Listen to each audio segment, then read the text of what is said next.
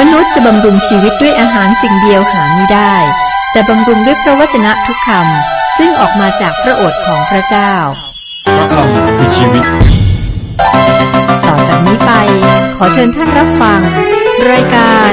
พระคำพีร์ทางอากาศ ทางรายการกำลังศึกษาพระคริสตธรรมคัมภีร์พระธรรมโยชูวา ชื่อโยชูวาเป็นภาษาเฮบรู ภาษากรีกก็คือ Jesus ภาษาไทยคือเยซู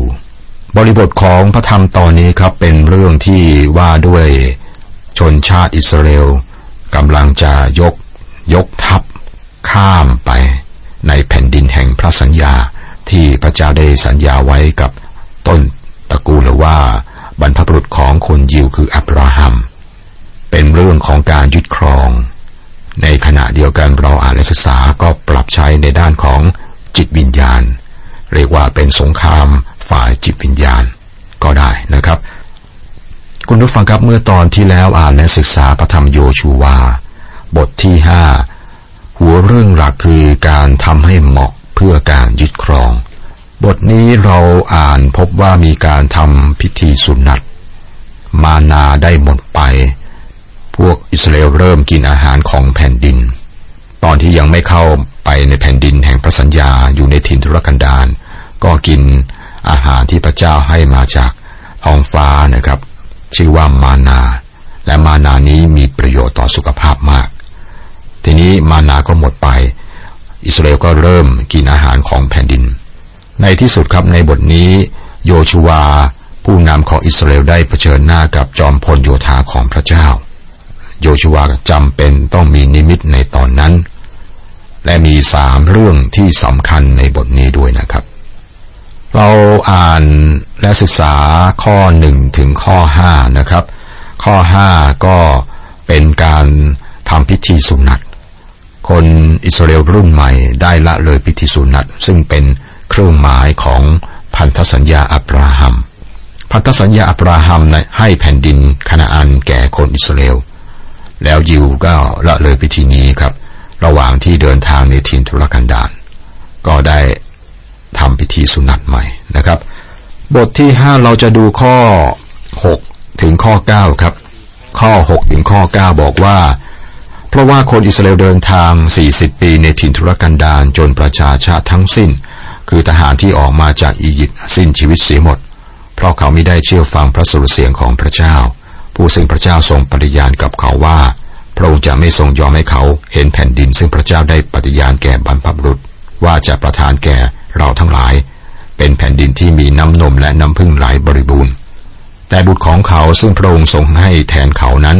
โยชูวาก็ได้ให้เข้าสุนัตเพราะว่าเขายังไม่เข้าสุนัตเพราะว่าเขาไม่เคยได้รับเมื่อมาตามทาง เมื่อได้ให้ประชาชาติเข้าสุนัตเสร็จหมดแล้ว เขาก็พักอยู่ค่ายจนกว่าจะหายเป็นปกติ พระเจ้าตรัสกับโยชูวาว่า วันนี้เราได้กลิ้งความอดสูเพราะอียิปต์ไปให้พ้นเจ้าแล้ว จึงเรียกชื่อตำบลนนั้นว่า กิลาอาดจนทุกวันนี้ คนอิสราเอลไม่ได้ถือพิธีสุนัตทั้งทางฝ่ายวิญญาณและฝ่ายกาย ซึ่งเป็นสัญลักษณ์ของพันธสัญญาอับราฮัม คนอิสราเอลเดินทางเป็นเวลา 40 ปีในถิ่นทุรกันดารครับ จนกระทั่งผู้ชายที่ได้ออกมาจากอียิปต์ได้ตายหมด พระเจ้าก็ให้เขามีลูกหลาน ซึ่งเป็นคนรุ่นใหม่ คนเหล่านี้คือผู้ที่โยชูวาให้เข้าสุนัตพระเจ้าได้กริ่งความอดสูเพราะอียิปต์ออกไป ความอดสูเพราะอียิปต์ก็คือว่าในระหว่างช่วงหลังของการเป็นท่านในอียิปต์พิธีนี้ได้ละเลยไป และได้ละเลยต่อไปในระหว่างการเดินทางในถิ่นทุรกันดารดังนั้นครับ สถานที่ซึ่งโยชูวาให้คนอิสราเอลเข้าสุนัตจึงเรียกว่ากิลาอาดในข้อ9นะครับ กิลาอานี่หมายถึงกริ่งไปเสีย หมายถึงกริ่งไปเสีย ข้อ10ฝ่ายคนอิสราเอลได้ตั้งค่าที่กิลาอาด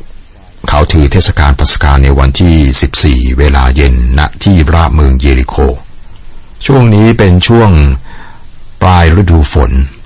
เมื่อคนอิสราเอลทำพิธีสูนัตก็ฉลองเทศกาลปัสกา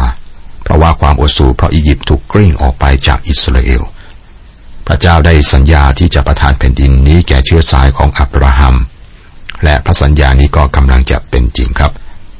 ทั้งหมดนี้มีบทเรียนฝ่ายวิญญาณสำหรับเรานะครับ ธรรมชาติเก่านั้นไม่ดี ธรรมชาติเก่าไม่สามารถรับพระพรฝ่ายวิญญาณได้ ธรรมชาติเก่าไม่สามารถยินดีในพระพรฝ่ายวิญญาณ ธรรมชาติเก่าจะไม่ชอบขณะอัน หรือสิ่งใด ๆ จากเบื้องบนหรือสวรรค์ ในพระธรรมคาราตีบทที่5ข้อ17 อาจารย์เปาโลได้บอกว่า เพราะว่าความต้องการของเนื้อหนังต่อสู้พระวิญญาณ และพระวิญญาณก็ต่อสู้เนื้อหนัง เพราะทั้งสองฝ่ายเป็นศัตรูกัน ดังนั้นสิ่งที่ท่านทั้งหลายปรารถนาทำจริงก็ทำไม่ได้ อาจารย์เปาโลพบว่าไม่มีสิ่งใดดีประการใดในธรรมชาติเก่า ท่านยังพบว่าไม่มีกำลังในธรรมชาติใหม่ ดูในพระธรรมโรบทที่เจ็ดนะครับ การเข้าสุนัตของคนอิสราเอลเป็นการยอมรับความจริงนี้ นี่เป็นบทเรียนฝ่ายวิญญาณสำหรับเรานะครับ ข้อ 11 12 วันรุ่งขึ้นหลังวันเทศกาลปัสกา วันนั้นเองเขาก็รับประทานผลอันเกิดจากแผ่นดิน คือขนมปังคือขนมไร้เชื้อและข้าวคั่ว ตั้งแต่วันรุ่งขึ้นมานาก็ขาดไป คือเมื่อเขาได้รับประทานผลจากแผ่นดิน คนอิสราเอลไม่มีมานาอีกเลย ในปีนั้นเขารับประทานผลจากแผ่นดินคานาอัน พระกัมภีภาพพันธสัญญาใหม่บอกว่ามานาเป็นภาพของพระคิดพระองค์ตรัสว่าบรรพบุรุษของท่านทั้งหลายได้กินมานาในถิ่นทุรกันดารและสิ้นชีวิต แต่นี่เป็นอาหารที่ลงมาจากสวรรค์เพื่อให้ผู้ที่ได้บริโภคแล้วไม่ตาย เราเราคือพระคิดเป็นอาหารที่ทำลงชีวิตซึ่งลงมาจากสวรรค์ ถ้าผู้ใดบริโภคอาหารนี้ผู้นั้นจะมีชีวิตนิรันดร์ และอาหารที่เราจะให้เพื่อเห็นแก่ชีวิตของโลกนี้ก็คือเลือดเนื้อของเรา จากพระธรรมยอห์นบทที่ 6 ข้อ 49 ถึง 51 มานาหมายถึงพระคิดในการสิ้นพระชน พระองค์เสด็จมาในโลกนี้เพื่อประทานชีวิตของพระองค์เป็นค่าไถ่คนเป็นอันมาก เมื่อคนอิสราเอลมาถึงคานาอัน มานาหมดไปครับ และพวกเขาก็กินผลของแผ่นดิน แขกผู้เป็นพระเจ้า จอมพลโยธาของพระเจ้า ข้อสิบสามถึงสิบห้าเมื่อโยชูวาอยู่ข้างเมืองเยริโคท่านก็เงยหน้าขึ้นมองดู เห็นชายคนหนึ่งชักดาบออกมาถือ ยืนอยู่ตรงหน้าท่าน โยชูวาเข้าไปหาชายนั้นกล่าวแก่เขาว่า ท่านอยู่ฝ่ายเราหรืออยู่ฝ่ายศัตรูผู้นั้นจึงตอบว่าไม่ใช่ ที่เรามานี้ก็เป็นจอมพลโยธาของพระเจ้า ฝ่ายโยชวาก็กราบลงถึงดินนมัสการแล้วถามว่า เจ้านายของข้าพเจ้าท่านจะให้ผู้รับใช้ของท่านกระทำอะไร และจอมพลโยธาของพระเจ้าจึงสั่งโยชวาว่า จงถอดรองเท้าของเจ้าออก จงถอดรองเท้าออกจากเท้าของเจ้าเสีย เพราะว่าที่ซึ่งเจ้ายืนอยู่นี้เป็นที่ศักดิ์สิทธิ์โยชูวาก็กระทำตาม นี่คือการทรงเรียกและการแต่งตั้งโยชูวา เหมือนกับการทรงเรียกโมเสสบนที่ราบมีเดียนในเหตุการณ์ที่โมเสสเห็นพุ่มไม้พุ่มไม้ไม่ไม่ไฟหรือว่าพุ่มไม้ไฟ โมเสสก็ต้องถอดรองเท้า เพราะว่าที่ซึ่งท่านยืนอยู่นั้นเป็นที่ศักดิ์สิทธิ์จากพระธรรมอพยพบทที่สามข้อห้าคนอิสราเอลได้ข้ามแม่น้ำจอร์แดนมาแล้วครับ และตั้งค่ายในอีกฝ้าหนึ่ง แล้ววันหนึ่งในช่วงเช้าโยชูวาก็ตื่นขึ้น ดูไปรอบๆ เป็น ทัศนียภาพที่ประทับใจ มีค่ายของคนอิสราเอลซึ่งมีสิบสองเผ่าอยู่รอบ ผมคิดว่าโยชูวคงจะภูมิใจสักหน่อยนะครับ ท่านคือผู้บังคับบัญชา แล้วมองไปที่สุดค่าย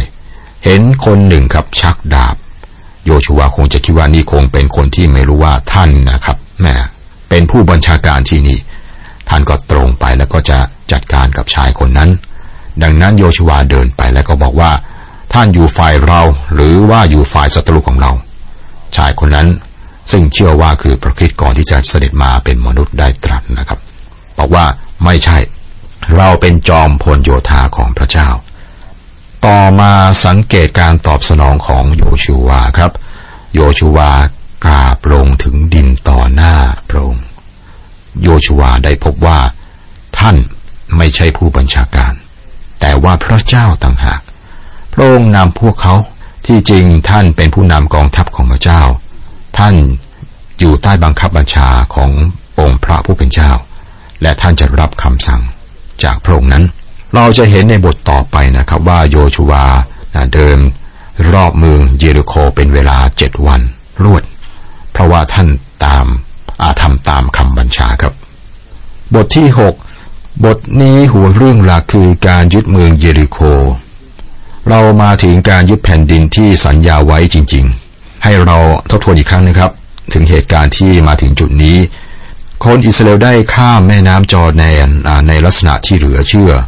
และพวกเขาเข้ามาในแผ่นดิน แม่น้ำจอแดนเป็นลำธารที่สงบในช่วงฤดูร้อน และก็ในช่วงฤดูฝนนี้กระแสน้ำก็ไหลเชี่ยวหีพันธสัญญาของพระเจ้าได้นำหน้าผู้อิสราเอล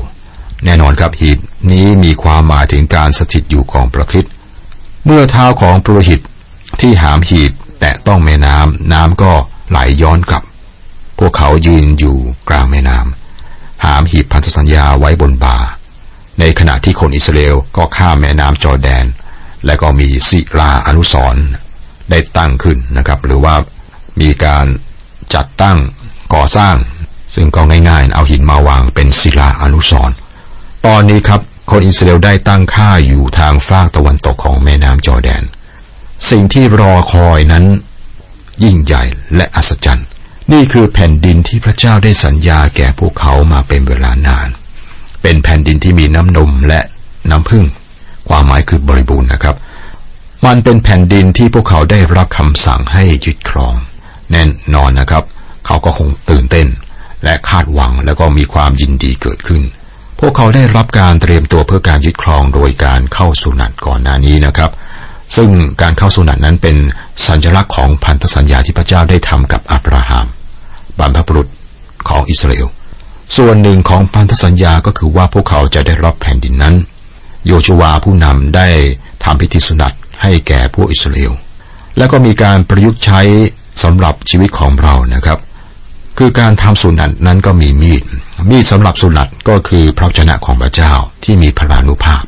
คมยิ่งกว่าดาบสองคมใด ๆ สามารถแบ่งแยกมีการแบ่งแยกทางศีลธรรมอย่างชัดเจนในพระวจนะของพระเจ้าครับ อีกประการนะครับการเตรียมตัวอย่างหนึ่งสำหรับเรา ในกรณีของเรื่องการยึดครองแผ่นดินของอิสราเอลการได้เห็นนิมิตของจอมพลโยธาของพระเจ้า ผู้บัญชาการคือโยชูวาจะต้องได้รับคำสั่งจากเบื้องบน เช่นเดียวกันเราทำอะไรก็ต้องอมีมีคล้ายๆน้ำพระทัยหรือว่าพระบัญชา ถ้าเป็นสงครามฝ่ายวิญญาณก็ผู้บังคับบัญชาที่จะบังคับบัญชาหรือคำสั่งจากเบื้องบนก้าวแรกของการยึดครองคือเมืองเจริโค เมื่ออ่านดูจะเห็นยุทธวิธีครับ คือการแบ่งแผ่นดินออก โดยการยึดเมืองเยริโค เมืองไอทำให้ศูนย์กลางของแผ่นดินตกเป็นของอิสราเอล แล้วพวกอิสราเอลก็จะเคลื่อนไปทางใต้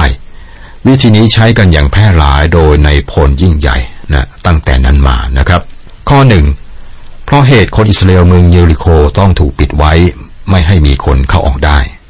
ไม่มีคนเข้าออกได้เลย เมืองเยริโคถูกร้อมโดยคนอิสราเอลนะครับ ชาวเมืองก็ไม่ได้คิดว่า พวกอิสราเอลจะมาเร็วถึงเพียงนี้นะนึกไม่ถึงว่ามาเร็ว แต่พวกเขาก็ปิดประตูเมือง เตรียมพร้อมรับการโจมตีจากอิสราเอล ข้อสองถึงข้อห้าพระเจ้าตรัสกับโยชูวาว่าดูแน่เราได้มอบเมืองเยริโคไว้ในมือเจ้าแล้ว ทั้งกษัตริย์และทแก้วทหาร เจ้าทั้งหลายจงเดินขบวนรอบเมืองคือให้บรรดาทหารไปรอบเมือง ครั้งหนึ่ง เจ้าจงทำเช่นนี้หกวัน ให้บริหิตเจ็ดคนถือเขาแกะเจ็ดคันนำหน้าหีบ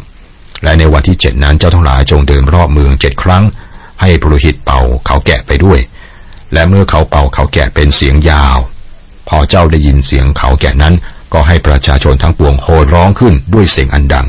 กำแพงเมืองนั้นก็จะพังลงราบ และประชาชนจะขึ้นไป ทุกคนต่างตรงไปข้างหน้าตน เมื่อมีการเริ่มต้นการรบ โยชวาทำตามคำสั่งของพระเจ้าอย่างเคร่งครัด ข้อ 8 ถึงข้อ 11 เมื่อโยชวาบัญชาแก่ประชาชนแล้ว โรหิตเจ็ดคนที่ถือเขาแกะเจ็ดคันต่อพระพักพระเจ้าก็เดินข้างหน้า เป่าเขาแกะไป และมีหีบพันธสัญญาแห่งพระเจ้าตามเข้ามา และทหารถืออาวุธเดินอยู่หน้าโรหิตผู้เป่าเขาแกะ และกองระวังหลังก็เดินตามหีบ ฝ่ายเขาแกะนั้นก็เป่าอยู่เรื่อยไป แต่โยชูวาบัญชาประชาชนว่า ท่านอย่าโห่ร้อง อย่าให้ใครได้ยินเสียงของท่าน อย่าให้ถ้อยคำหลุดออกจากปากของท่านทั้งหลายเลย จนกว่าจะถึงวันที่ข้าพเจ้าบอกให้ท่านโห่ร้อง ท่านจึงโห่ร้องกัน ท่านได้กระทำให้หีบแห่งพระเจ้า เวียนรอบเมืองดังนี้แหละ คือเวียนรอบหนึ่งเที่ยว เขาก็กลับเข้าค่าย นอนค้างคืนอยู่ในค่ายนั้น ชาวเมืองเยริโคก็เตรียมรับศึกนะครับ ไม่สงสัยนะกำแพงเมือง ก็ต้องมีทหารและก็มียามทหารในทหารชั้นผู้ใหญ่และเจ้าหน้าที่ก็อยู่ ในเมืองคอยรับรายงานจากทหารที่อยู่บนกำแพง ที่สุดก็มีรายงานว่าศัตรูมาแล้วครับ โยชูวาและกองทัพอิสราเอลเดินทัพมาอยังเมือง ตรงหน้าขบวนทัพคือโปรหิต แบกหีบพันธสัญญา ทัพนี้แปลกครับโปรหิตแบกหีบพันธสัญญา และบุรหิตก็ถือเขาแกะ ยามบนกำแพงเห็นอย่างนั้นครับ ก็ตะโกนว่าพวกเขามาแล้ว เตรียมพร้อม พวกเขาคงจะโจมตีที่ประตู ดังนั้นครับอกองทหารของเยริโคก็มารวมกันที่ประตูเมือง พร้อมสำหรับการทำสงครามถ้าศัตรูทำลายกำแพงเมืองเข้ามา แล้วก็มีเรื่องแปลกเกิดขึ้น ยามตะโกลงมา พวกอิสราเอลไม่โจมตีตรงนี้ พวกเขาเลี้ยวแล้วก็จะโจมตีที่อื่นที่จริงเขาเดินรอบกำแพงเมืองนะครับ ดังนั้นกองทัพในเมืองก็เคลื่อนตามไปในเมือง คิดว่านะครับ พวกเขาเคลื่อนทัพวนไปภายในเมือง คือทหารของยูริโคก็อยู่ในเมืองก็ เดินวนตามอิสราเอลที่อยู่นอกกำแพงเมือง พวกเขาได้รับข้อมูลจากคนที่อยู่บนกำแพง เดินมาถึงตรงนี้แล้วนะครับอ้าอยู่นั่นตอกกองทหารก็ยกไปยกมา คนอิสราเอลเดินไปรอบเมือง แทนที่จะโจมตี หลังจากนั้นคนอิสราเอลก็เดินทางกลับเข้าค่าย ตรงนี้แน่ใจได้เรื่องหนึ่งครับ ในคืนนั้น กษัตริย์ และในทหารระดับสูง ในเมืองเยริโคกับคงจะประชุมวางแผนกันอย่างเคร่งเครียดว่านี่เป็นแผนการรบแบบไหน เชื่อและไว้ใจพระผู้ยิ่งใหญ่จะยอมรับใช้พระองค์ทำตามพระทัยมอบชีวิตไว้ใน พระหัตถ์พระองค์พระเจ้าผู้เที่ยงแท้อาจต้องพบกับความไม่เข้าใจ จากคนรอบข้างมากมายจะไม่หันกลับ เมื่อรับพระบัญชา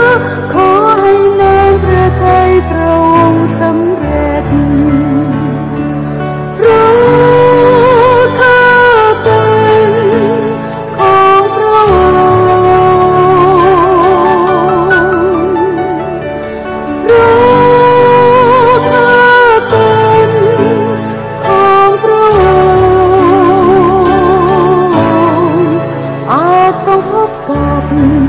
ความทุกข์มากมาย จะไม่ย่อท้อวางใจ และไม่หันกลับ เมื่อรับพระบัญชาขอให้นานพระทัยพระองค์สำเร็จ เชื่อและไว้ใจ พระผู้ยิ่งใหญ่จะยอมรับใช้พระ พระทัยบอกชีวิตไว้ในพระหัตถ์พระองค์พระเจ้าผู้เที่ยงแท้อาจต้องพบกับความไม่เข้าใจ จากคนรอบข้างมากมายจะไม่หันกลับเมื่อรับพระบัญชาขอให้นามพระทัยพระองค์สำ